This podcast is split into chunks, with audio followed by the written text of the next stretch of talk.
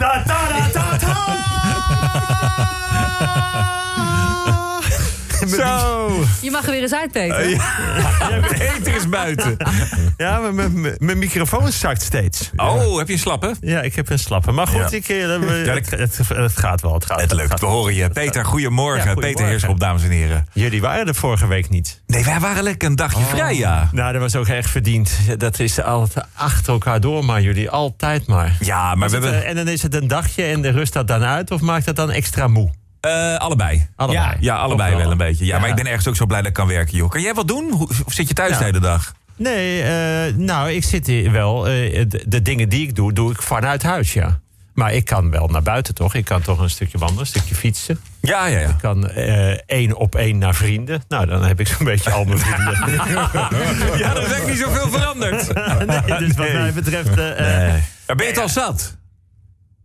Nee, ik ben het nog niet zat, maar ik, eh, nou, het gaat zoals met, met iedereen. Soms heb je, heb je een paar uur op zo'n dag dat je denkt, en, en nu dan?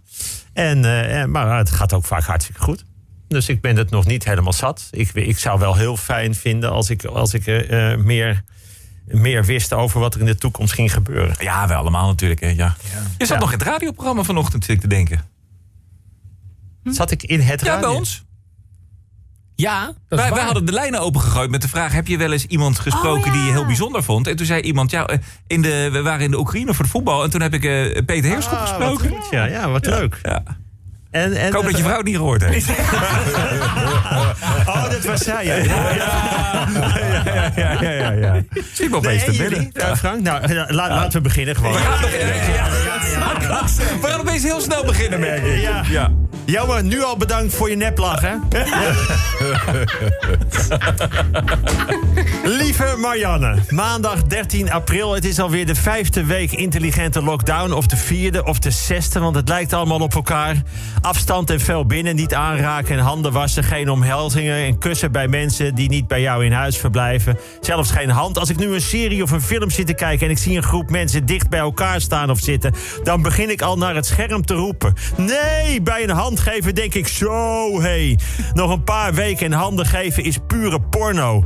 Naakte handen vol in beeld met die vingers die over elkaar heen schuiven. Dat de tuinman aanbelt en gelijk zijn handschoenen uit begint te trekken. Ik krijg er gelijk stijve vingers van. In veel gevangenissen breekt ook de coronapleuris uit. Bijvoorbeeld dit weekend in de gevangenis van Lelystad. Ik moet zeggen, dan ben je ook wel dubbel gevangen. Een gevangenis in Lelystad. Als je daar ontsnapt, dan sta je... Nou ja, goed. Daar, daar gaat het niet om. Daar gaat het niet om. Gevangenen die trekken het niet meer. Ze mogen bijvoorbeeld al een maand geen bezoek meer ontvangen. Zeg maar de situatie waar mijn moeder ook in zit.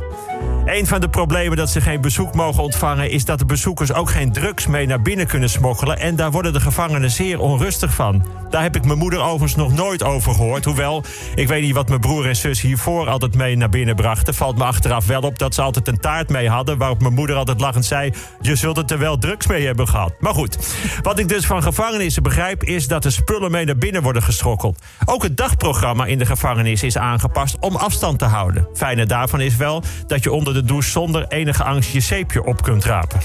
Maar in het algemeen is de sfeer in de gevangenissen om te snijden. Zoals een van de gevangenen het mooi omschreef. Als ik dit van tevoren had geweten, dan had ik die mensen op straat nooit in elkaar getimmerd.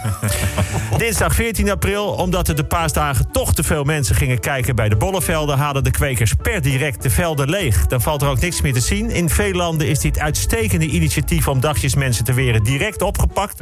Zo zijn ze in India de Taj Mahal aan het slopen. En is in China het plein van de Hemelse Vrede vanaf volgende week één grote bouwput. Zeg maar zoals de voorkant van Amsterdam Centraal de afgelopen 40 jaar. In Engeland vinden ze dat de Premier League eh, voetbal moet worden uitgespeeld. Idee is nu om meerdere wedstrijden achter elkaar te spelen in een leeg Wembley Stadion. Nou, daar zeg ik, doe dan een voetbaltoernooi zoals wij dat vroeger altijd hadden. Gewoon met de bovenste acht doe je twee pools van vier. Wedstrijdjes van 20 minuten. Met, eh, met een omroeper die zegt... willen de volgende teams zich gereed houden? Op veld 1, Liverpool en Arsenal. Heren scheidsrechters, het is tijd. En bij de prijsuitreiking zegt de voorzitter... eigenlijk zijn jullie allemaal winnaars... en dan krijgt iedereen een faantje. Kan ook in Nederland in de lege kuip met het mooiste gras van Nederland. En ik ben beschikbaar als toernooidirecteur. Een vaccin is waarschijnlijk de beste weg om uit de crisis te komen. Normaal gesproken duurt de ontwikkeling van zo'n vaccin enorm lang, omdat er heel lang moet worden getest op dieren. Nou, dat mag nu worden overgeslagen. Het verst gevorderd bij het ontwikkelen is een fabrikant uit Hongkong. Normaal test hij eerst langdurig op apen, maar nu dus gelijk op mensen. Gaat heel goed. Hoewel de meeste proefpersonen na de toediening van het vaccin wel uit een boom moesten worden gehaald. En ze klaagden erover dat ze belachelijk veel trek hadden in bananen. Woensdag 15 april, de boa's zijn het zat. En dan heb ik het niet over de onsympathieke wurgslang, maar over de buitengewoon opsporingsambtenaren. Deze week heeft een aantal weer klappen gehad toen ze iemand aanspraken op vernieling. En gelijk een hele grote groep vrienden zagen worden opgetrommeld. De boa's, apen nu, uh, de boa's eisen nu bewapening. In elk geval pepperspray, een wapenstok, eventueel een pistool of een kalasnikov en een panzerwagen. En als er dan geld over is, graag de zwaarste middelen, namelijk een korte afstandsraket en geluidsopname van het coronalied. Donderdag 16 april. Koningsdag gaat niet door dit jaar. Het is dit jaar veranderd in Woningsdag. Past goed bij de familie. Voor Prins Bernard Jr. is het iedere dag Woningsdag. maar Woningsdag dus. Met een digitale vrijmarkt. Mijn vrouw heeft thuis al de hele voorkamer afgeplakt met groot op de grond bezet. Verder de vraag of iedereen met de deuren open op een bepaalde tijd het Wilhelmus wil zingen. Dat zie ik niet gebeuren. Thuis het volkslied zingen. Ik bedoel, ik doe dat wel eens na een bepaalde zeer succesvolle slaapkamerhandeling. Maar er wordt altijd heel lauw op gereageerd. Vrijdag 17 april. We moeten nog jaren rekening houden met de anderhalve meter samenleving. Ik vroeg me vorige week al af, hoe dan? Er wordt nu ook al afgeraden om vakantieplannen te maken. Ja, zeggen ze, ga dan op vakantie in eigen land. Met 17 miljoen mensen op de camping, dat past toch niet? Dan kun je vanaf huis al met een wc-rol onder je arm gaan staan... wachtend in de rij voor de wc. Ik ging afgelopen week naar mijn moeder. Mijn moeder die al een paar jaar zegt... ja, Jullie hebben makkelijk praten. Jullie kunnen gewoon ergens heen. Jullie kunnen doen wat je maar wil. Ik zit thuis en ik ben afhankelijk van anderen. En dan duren de dagen erg lang. Ik zei dan altijd, nou, dat valt toch wel mee. Thuis is toch ook genoeg te beleven? Nou, ik merk nu dat het wel echt anders is. En daar ben ik nog enorm bevoorrecht, dat weet ik ook wel. Ik kan naar buiten, ik kan lopen en fietsen. Ik weet hoe computers en smartphones werken. Ik kan zo naar een vriend of vriendin op afstand, maar het kan. Dat heeft mijn moeder niet. Ik sprak mijn overbuurman die zei, Peter... Ik denk dat ik het gewoon ga opgeven. Lieve mensen, Opgeven is geen optie. Sterker nog, hetzelfde willen blijven doen komende maanden is geen optie. Het is survival of the fittest. Degene die zich het best kan aanpassen aan de nieuwe situatie, die overleeft. Dat is Darwin. Dat is de kracht van evolutie. Je moet iets anders bedenken. Neem een voorbeeld aan de dodo.